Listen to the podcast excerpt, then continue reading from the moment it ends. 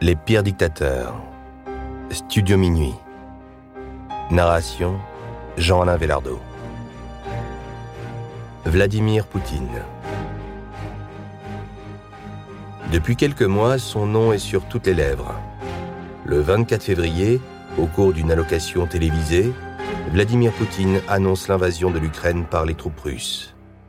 Depuis ce jour, la guerre en Ukraine n'a cessé de faire des victimes, plongeant l'Europe dans le chaos. Érigé depuis ce jour comme l'un des pires dictateurs de la planète, ce qu'il était déjà dans l'esprit de beaucoup, Vladimir Poutine est depuis 2020 sujet aux rumeurs sur son état de santé. À 69 ans pourtant, le président de la Fédération de Russie a passé sa vie à entretenir le culte de sa personne, en se montrant actif et sportif. Vladimir Poutine plongé dans les eaux glacées de Russie, Vladimir Poutine à la chasse, Vladimir Poutine en kimono judo, l'homme d'État n'a jamais cessé de montrer les muscles, comme pour affirmer encore un peu plus son pouvoir et sa domination.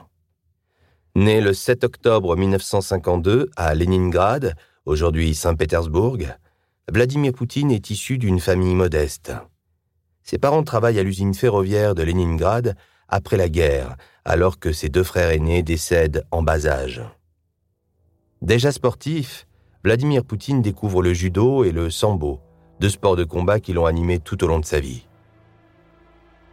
Diplômé de droit en 1975, le natif de Saint-Pétersbourg débute la même année sa carrière comme officier du KGB. En 1985, Vladimir est affecté au service du contre-espionnage de Dresde, en Allemagne de l'Est, avant de retrouver la Russie cinq ans plus tard. Sa carrière en politique débute en 1994 quand il est nommé premier adjoint du maire de la ville de Leningrad. Influent, Vladimir Poutine ne passe pas inaperçu, et encore moins aux yeux de Boris Eltsine, président de la Fédération de Russie entre 1991 et 1996. Le passionné de judo devient ainsi Premier ministre de la Fédération de Russie en août 1999, après avoir officié comme responsable du service fédéral de sécurité qui avait remplacé le KGB. Quelques mois plus tard, suite à la démission de Boris Eltsine en décembre 1999, il assure la présidence par intérim avant d'être élu dès le premier tour le 26 mars 2000. Réélu en 2004, Vladimir Poutine a permis pendant huit ans au pays de se relever économiquement avec un rêve secret en lui, rendre à la Russie sa grandeur d'antan. Ne pouvant pas se représenter en 2008, le président sortant désigne Dimitri Medvedev comme son successeur, en échange de quoi ce dernier le désigne Premier ministre. À la tête du gouvernement russe, Vladimir Poutine ne quitte pas réellement le pouvoir et se représente en 2012, puis en 2018. Il en profite pour modifier la Constitution afin d'accroître ses pouvoirs et enchaîner un troisième mandat.